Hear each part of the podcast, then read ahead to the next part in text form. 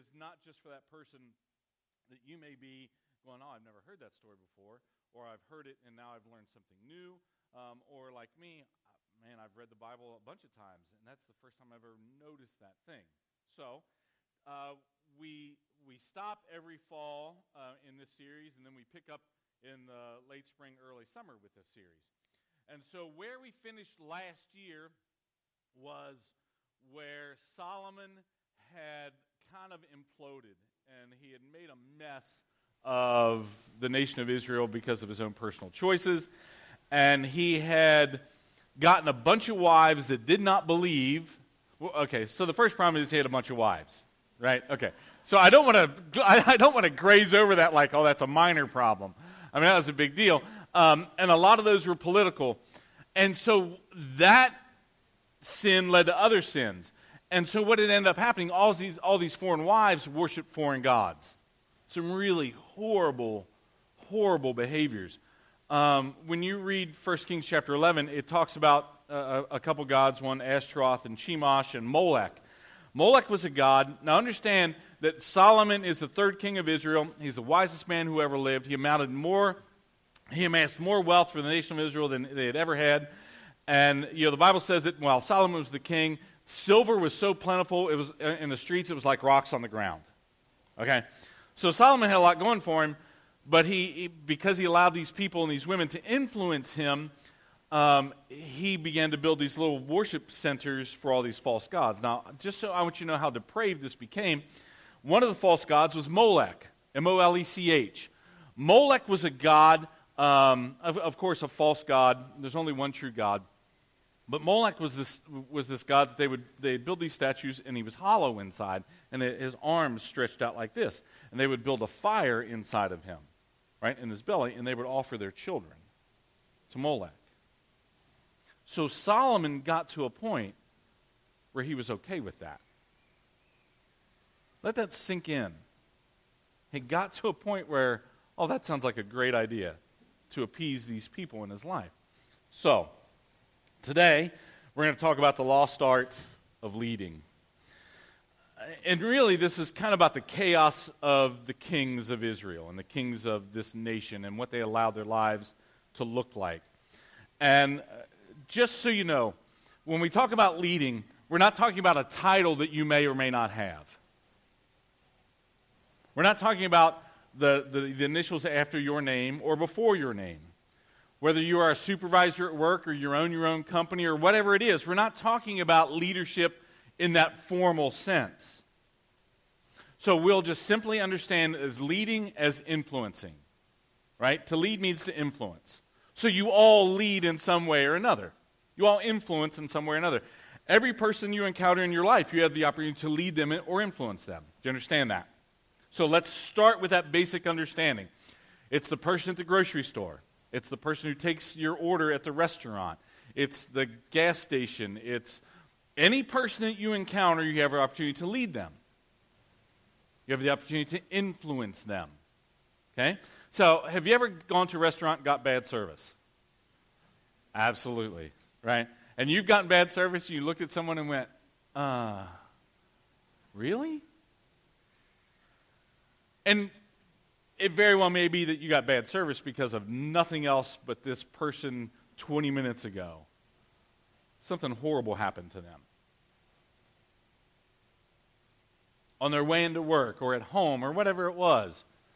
And so now, what we tend not to do is say, okay, what can I do for this person instead of what can this person do for me? It is very difficult to lead as a taker. It's very difficult to influence as a taker. You know what I mean by taker, correct? Right. So it's easy to fall into the trap of always taking more than you give.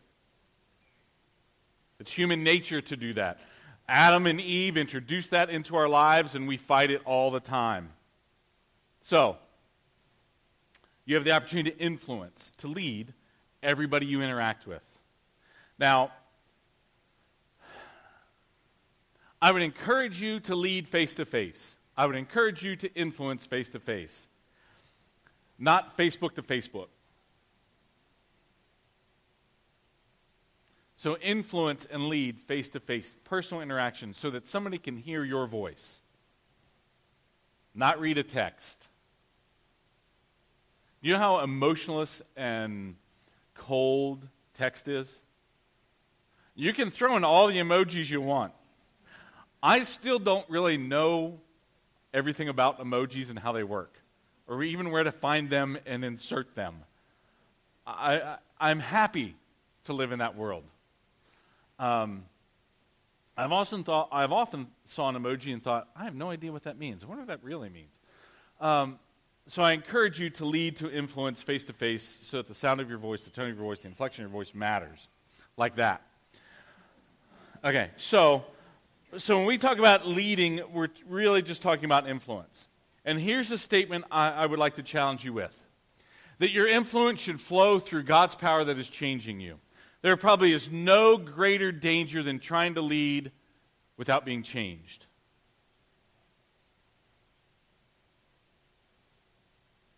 You personally being changed. That your influence, that your ability to change flows out of God's power changing you.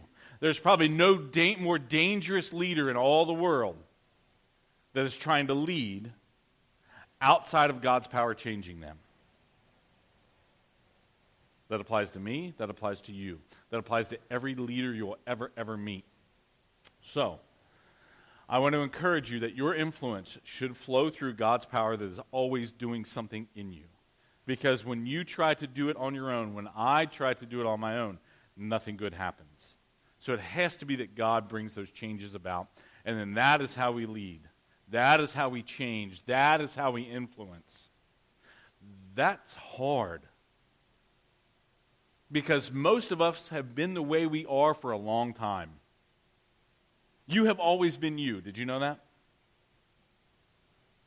And some, thank you, Jessica. She has just graduated law school. She's very smart. And I think I just provide humor for her.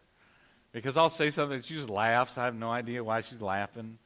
You know, I got a booger or something. I don't know. You have always been you some form or another. Maybe the you current is better than, than the you past. And hopefully, the better the you tomorrow is better than the you current. But you have always been you in some shape or another. So, the, so that's not really a debate. It's, am I allowing God's power to change me? And, and as a result of that changing, what does my influence look like? I, have seen dynamics in many years in churches that people want to be important. People want to have influence. So I wonder then, what do you want to influence?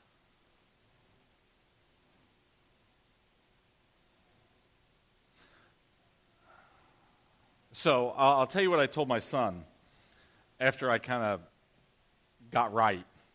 Okay? Because he was obviously very upset and very shaken and panicked. And I said, okay, here's the problem. You can't watch me struggle and not do anything about it.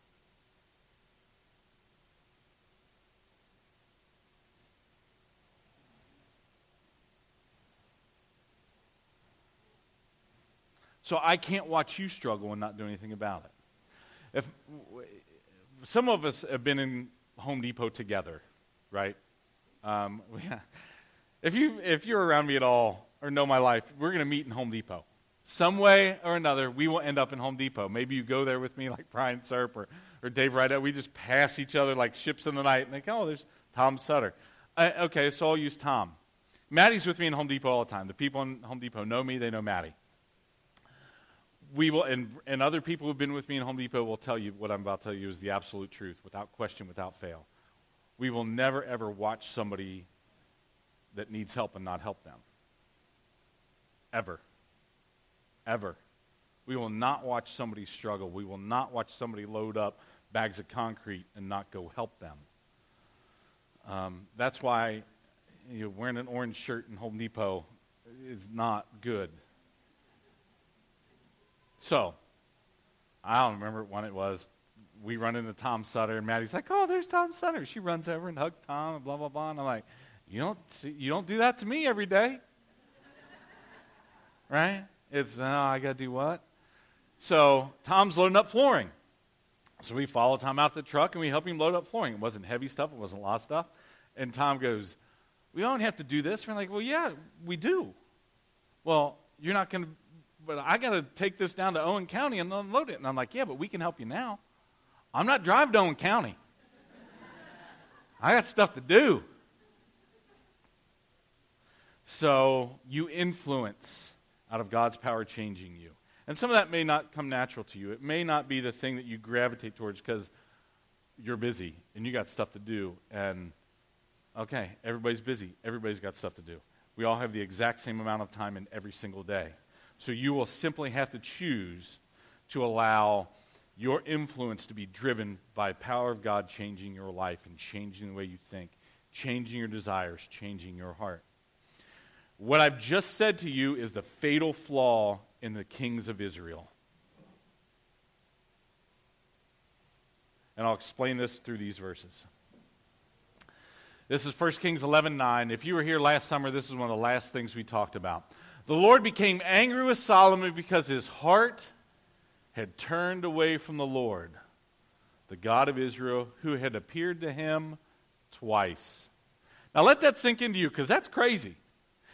We think that if just God would show up this afternoon while I'm laying in the pool or on the motorcycle or not mowing the grass or watching golf or playing golf or doing whatever you're doing, if God would just show up and see me face to face, I would do anything He said. That's lie number one you tell yourself. The wisest man who ever lived bailed on God because he allowed influence in his life that didn't belong. God showed up and appeared to him not once, but twice. And Solomon couldn't make it happen. So, if you flash forward to a story of Jesus where the disciples are talking to him and, and they said, Man, if you would just show us the Father, man, we'd be happy. And he, Jesus says, Look, if you've seen me, you've seen Dad. You've seen the Father if you've seen me. The story of the rich man and Lazarus. Um, the rich man is in hell, he's in torment, and he looks at, at, at Abraham, who um, was the father of the Jewish nation. He says, Please send, send somebody back to tell my brothers. I have five brothers. I don't want them to come to this place. I don't want them to end up where I am. Abraham says, They have the law and the prophets, they have Moses and the prophets. If they're not going to believe that, they will not believe even if somebody came back from the dead. That's the story Jesus tells. And Jesus himself is crucified on a Friday, raises on the Sunday, and there are still people who will deny that he is who he said he was. And you and I are tempted to deny him the right to be the Lord of our lives. We'll let him be this much, but not this much, because I don't want to give up that power or the illusion of control. I don't want to give that up. So, Solomon bails, even though God had, seen, had appeared to him twice, and God was angry. So, the fatal flaw in their leadership. Uh, verse 11. So the Lord said to Solomon, Since this is your attitude, and you have not kept my covenant and my decrees, which I commanded you, I will most certainly tear the kingdom away from you and give it to one of your subordinates. Now think about that. Solomon knows he's the smartest guy ever. And God says, because you started with a heart problem, his attitude, and that always, always, always converts into behaviors. Behaviors aren't the problem. You start with the, with the sin in your heart, what you think, why you think it, he says, Because, Solomon, you did these things, I will give your kingdom to somebody that's not half as smart as you. Think how insulting that is to Solomon. Solomon built some incredible stuff. He wrote the entire book of Proverbs just about is Solomon's handiwork. Incredibly wise stuff. And God says, um, You started with a heart problem that translated into bad behaviors. And because of that, I'm going to tear, he says, tear. I'm going to tear your kingdom out of your hands. Now, there's a subtle problem in that. So I want you to think about your kingdom. Let's take a minute to think about your kingdom. Whatever you think your kingdom is. It's that little house on Colonel Drive with a pool in the back, or a deck, a sunroom, or on Williams Reserve, or in treetops, or in Mars Hill. Whatever your kingdom looks like to you. It's your cubicle at work. It's wherever it is you hold court. Anybody holding court, right? Okay, okay. So, so think about your kingdom. Now, think about how tightly you hold on to your kingdom. Now, let me help you understand what that looks like. Anybody like roller coasters? Okay. You like roller coasters now that you're my age. It's a whole other chiropractic trip, right? When you're 18, yeah, I'll jump off of that. When you're 47, look, I'm going to sit down for a minute. Y'all know you all go ahead. I'll catch up.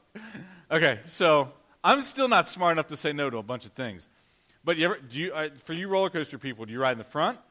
Front seat. It's the only place to ride. Everywhere else, the view is the same, right? The front or the back are usually the best. Okay, so how do you ride that ride? Do you white knuckle? Are you like stick your hands up, hold on to nothing? Don't brace with your legs like a chicken, right? You need to be able to, you need to have that sensation of, I'm going to come out of this seat. I'm going to fly off the end of this out in the woods. Okay, so some of us hold on to our kingdom like that. We are white knuckled. And we think that our kingdom is ours and nobody's going to take it, and I don't trust God with it, and it's mine. And most of the time, eventually, what happens if we are God's children, He tears it out of our hands. Doesn't say He doesn't give it back to us. He does that with Israel over and over and over again. He even says to Solomon, Hey, look, your father David, I made a promise to him. One of his descendants will always be on the throne. So I want to ask about how your grip on you, what you think your kingdom looks like, how that impacts your influence. So I will remind you of the story of Moses.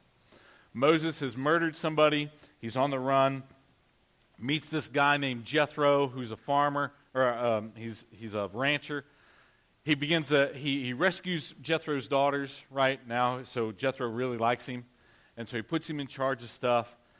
And Moses is out sheep herding, goat herding, herding, herding stuff. And he ends up on the backside of this mountain. He sees a bush on fire. And it's not being burned up. Now, there's, there's something about people in the Old Testament that they were utterly crazy and fearless that they see something like that and go, we should go check that out. So he goes and checks it out, and he hears a voice that says, Man, take your shoes off because you're standing on holy ground. So he takes his shoes off. Again, not freaked out. Not freaked out. Bush on fire, not burning up. Here's a voice from nowhere. Does not panic. God says, What's in your hand? Fundamental question for his life and ours. What's in your hand? And Moses' hand was everything that told him who he was. It was his staff. This is how I earn my living. This is how I take care of myself. This is my identity. This is everything about me. This is who I am. And God says, lay it down.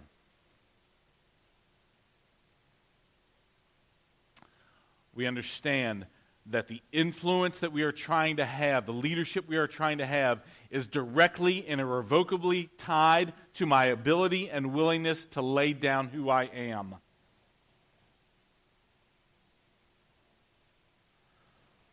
As a matter of fact, I may never lead or influence the way God intends me to unless I lay it all down. So, Moses the Bible says that Moses was the most humble man who ever lived. And we're talking about a guy who eventually led millions of people out of slavery. And so he lays it down. Now imagine that emotional moment for him. This is everything that I think I am. This is every part of my identity. This is me in a nutshell. This is it, and I'm laying it down, and now I am bare, and I am naked, and I have nothing, and I am nobody. And it's laying there on the ground.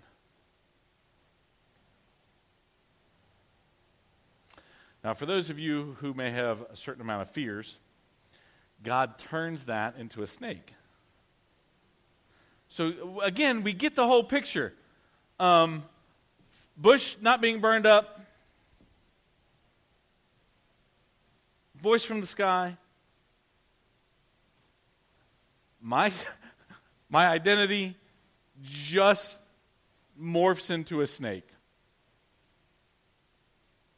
Still not freaked out. So now is a turning point if there isn't one already. And God says, okay, go ahead and pick that back up. Well, yeah, that was great for you.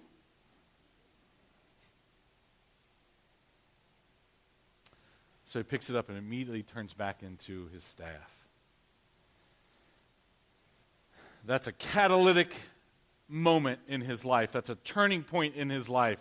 That is a tipping point in his life where now everything I thought I was, God has turned upside down. Everything I thought I would be, God has turned upside down. And now I'm ready to be on this journey of influence.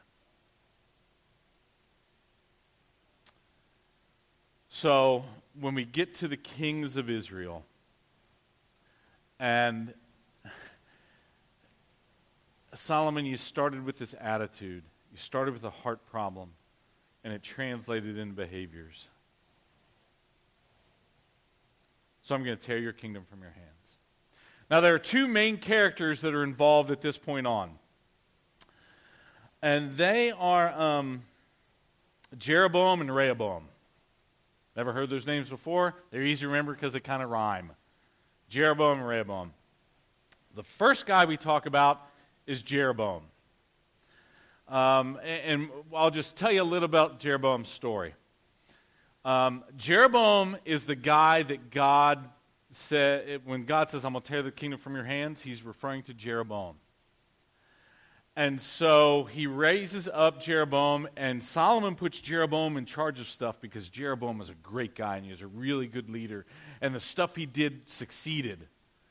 And Solomon looked at Jeroboam and said, I'm going to promote him. So he promotes him gives him responsibilities, gives him authority.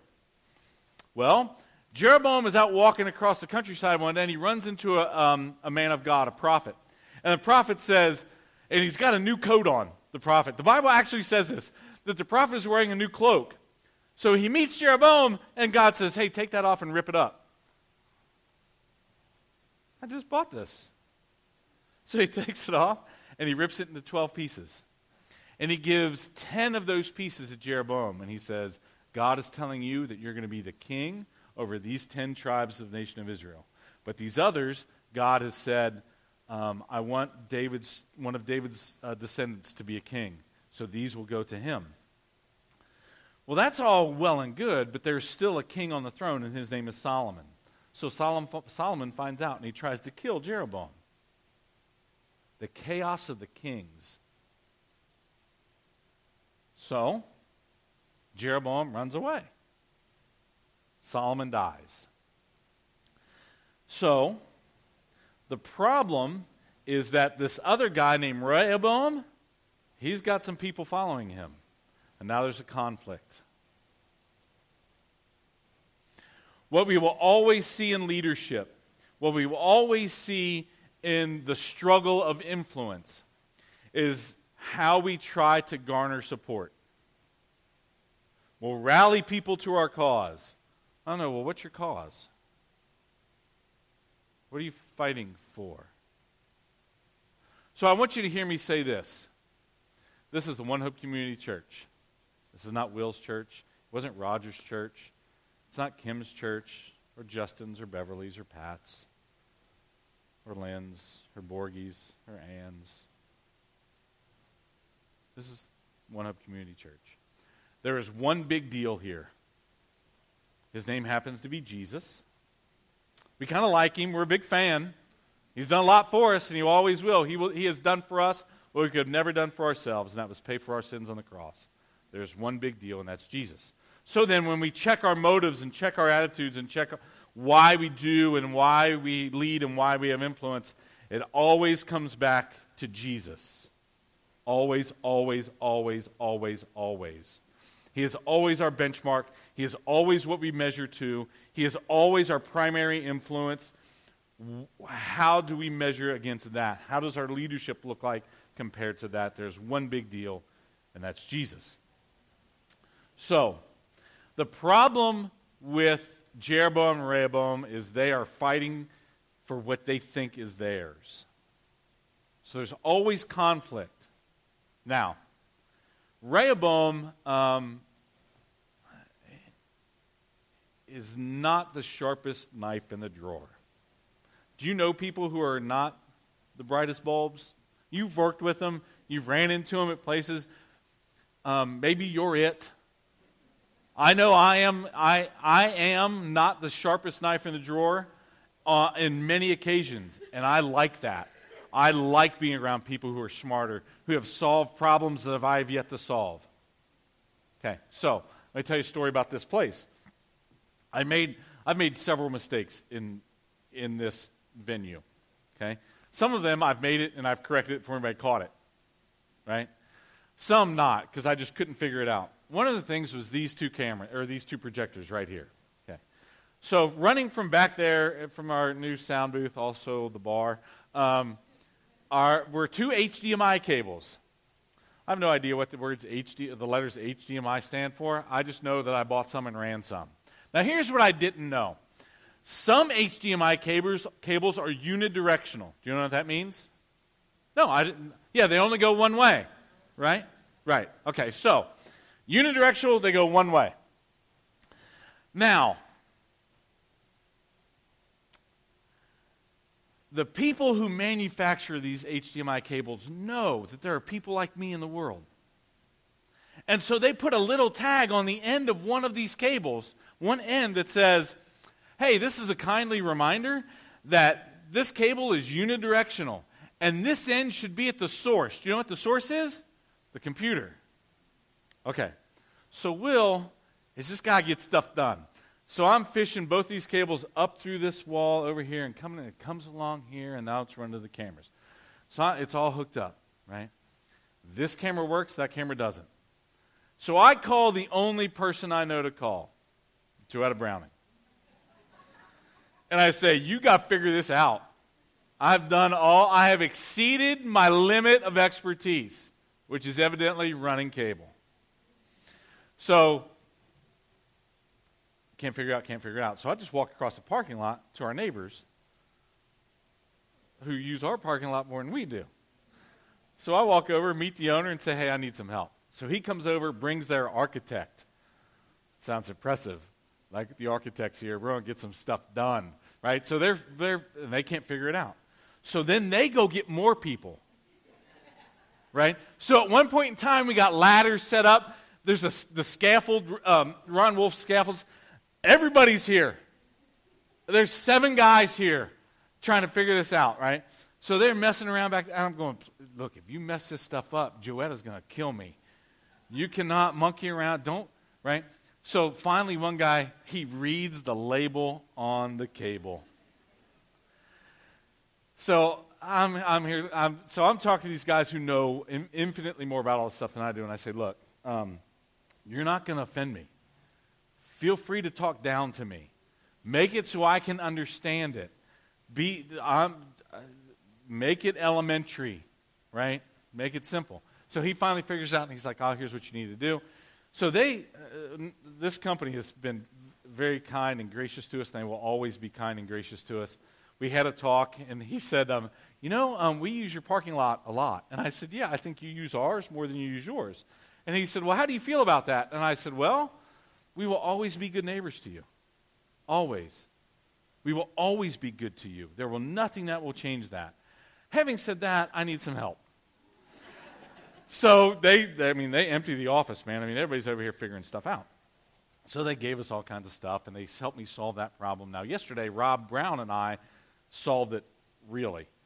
We, we fished the cable back through and fished the new, put it through the right way. And um, so what I discover is over here on the ground is this little white tag. And I said to Rob, I said, uh, look, I've messed this up once, and I am in no way disparaging your, your attentiveness here. But did you fish this through the right way? Because this tag is laying on the floor. He's like, oh, no, no, no. I made sure I left the string on and blah, blah, blah. I was like, okay, that's fantastic.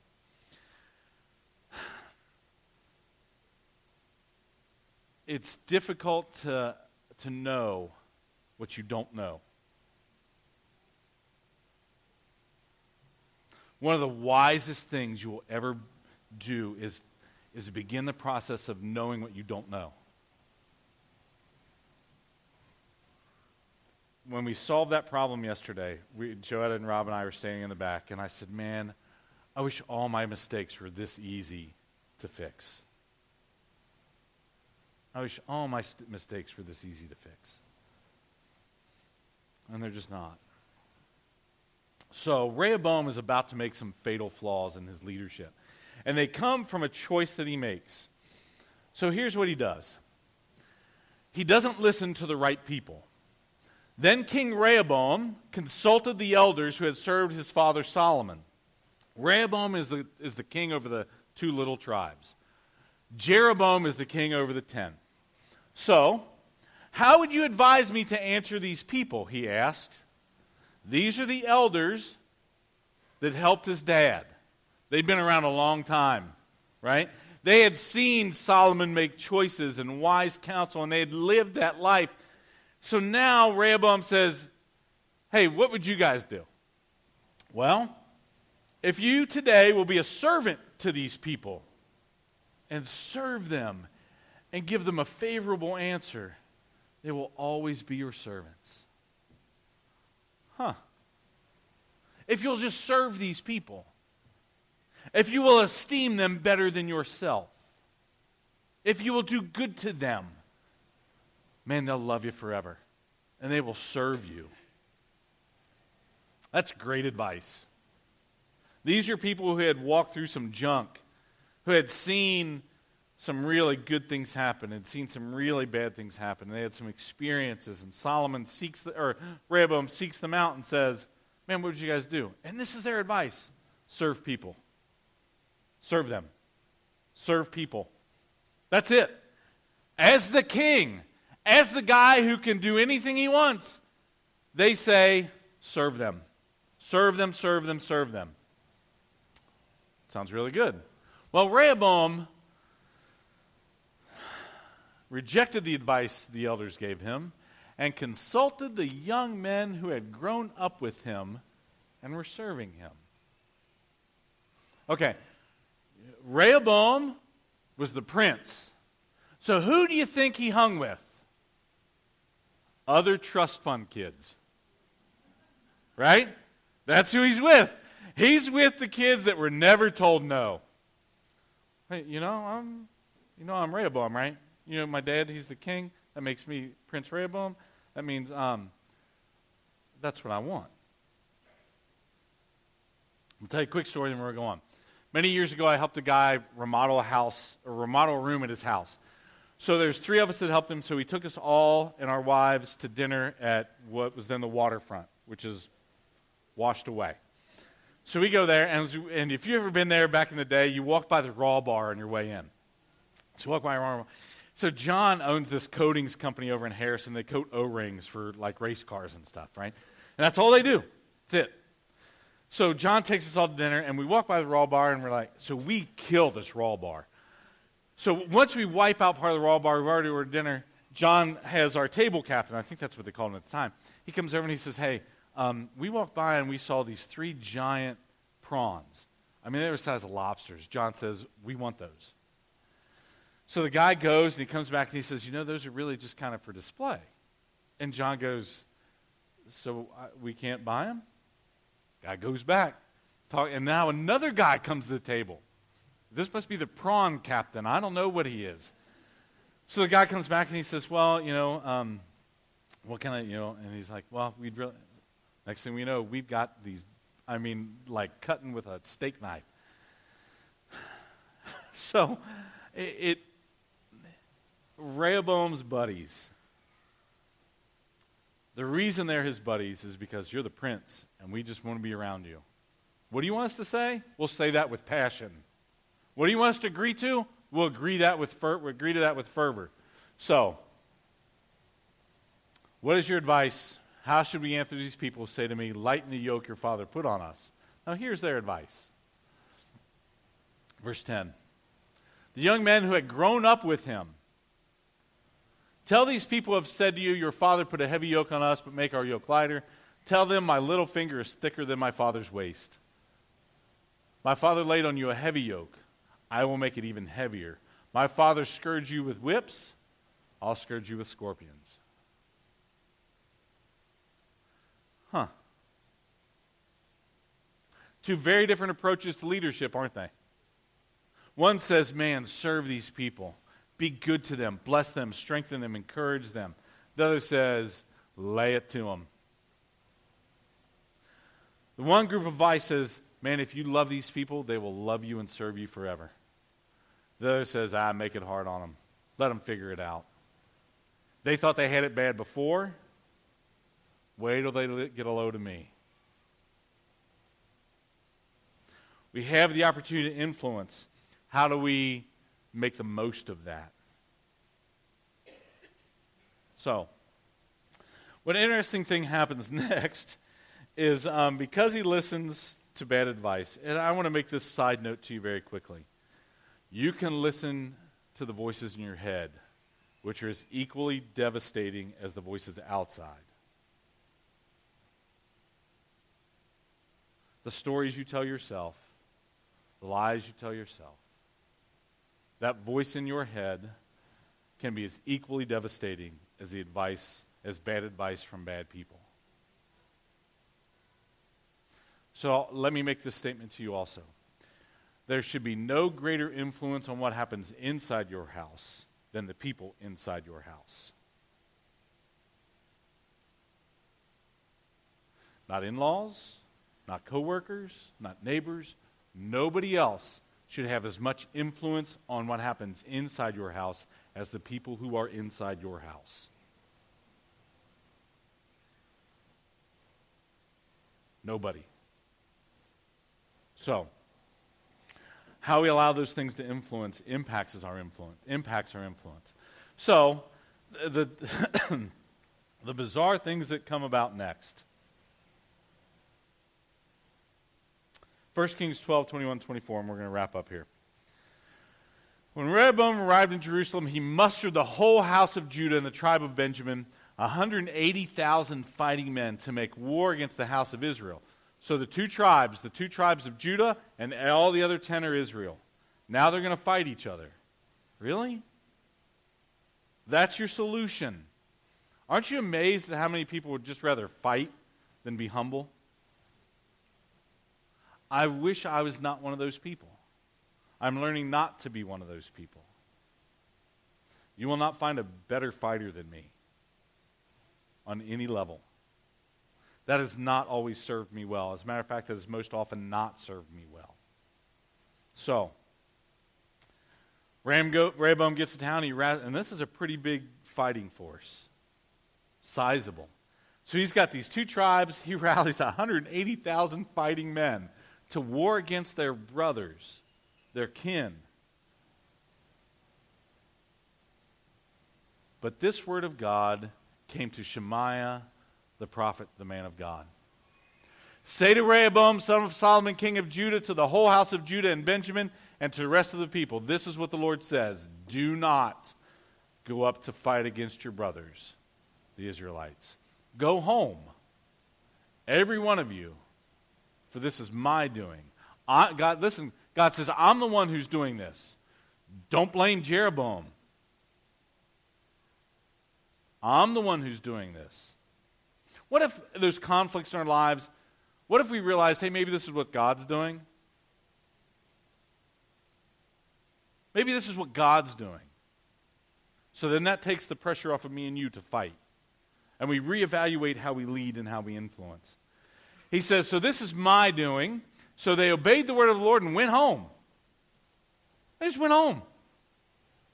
Wait, hold on. We're here to fight. We packed lunch. We got our stuff. We got a cooler. We're here to fight. And God says, uh, just go home. And they went home. They went home. You know, when we think about our influence, are we the people, people that bring just peace and common sense? Are we the people that are willing to say, okay, I don't know what the fight's about, or I do know what the fight's about, and I'm just going to choose not to fight?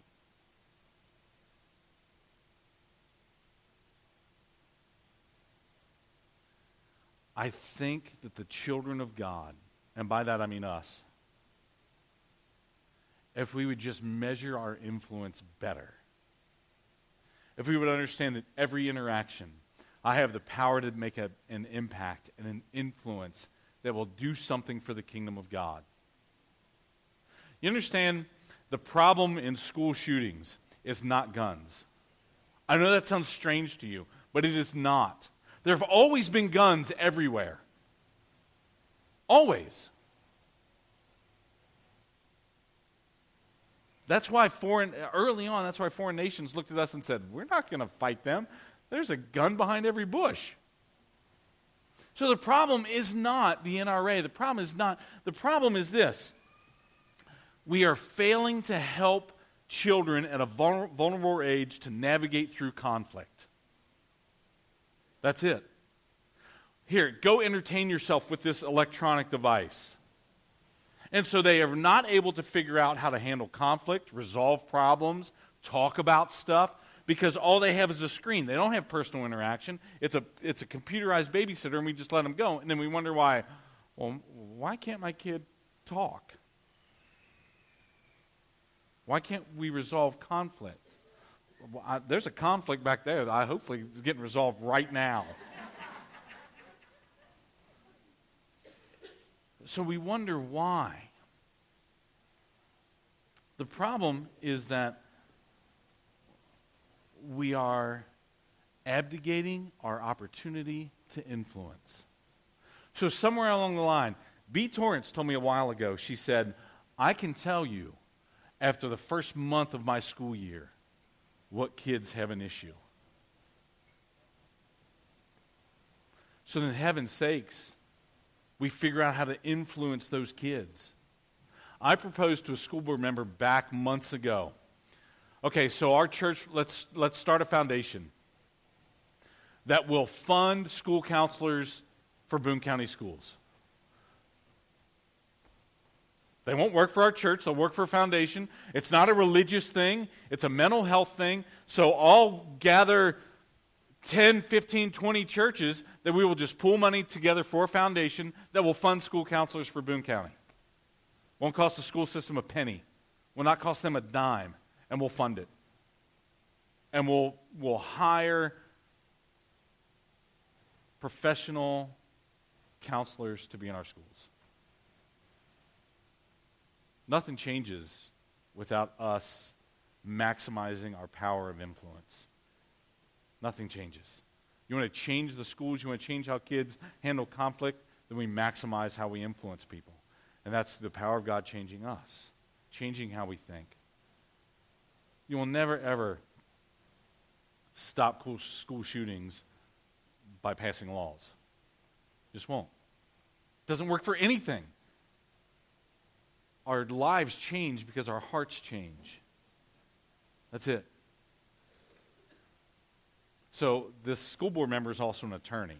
And so, as I'm talking to her, because I, I remodeled a room in her basement, um, I'm like, hey, I want to talk about this thing and this problem going on, and how do we solve this? And here's my idea. Tell me what's wrong with this idea. Just tell me how it won't work. Tell me everything that's wrong with my idea so then we can begin to, to solve it. We can begin to fix it. So let's do something that matters. You, I, we have an opportunity to influence every single person we come in contact with. That is who this church will be. We will influence people for the kingdom of God. That God loves you, and you matter, and you're important. So let's do something together that matters. Let's pray. Father, I, I find myself often leaning more towards the chaos of the kings of Israel than I do the method of leadership that Jesus modeled. And so forgive me for that. Just give me a humble heart that chases after you, that looks like you, that talks like you, that feels like you. Father, help us to be very intentional in how we influence and how we allow ourselves to be influenced. That you are always our model, you are always our standard, you are always the thing we run to and gravitate to. That we look and feel and talk and smell like you. And we know that we're going to mess it up because that's what we do. But we know that you are faithful and you are always pulling us in to be close to you, to learn from you, to be like you. So help us not to fight that. Father, we love you and we thank you. We just the opportunity to be in your presence today.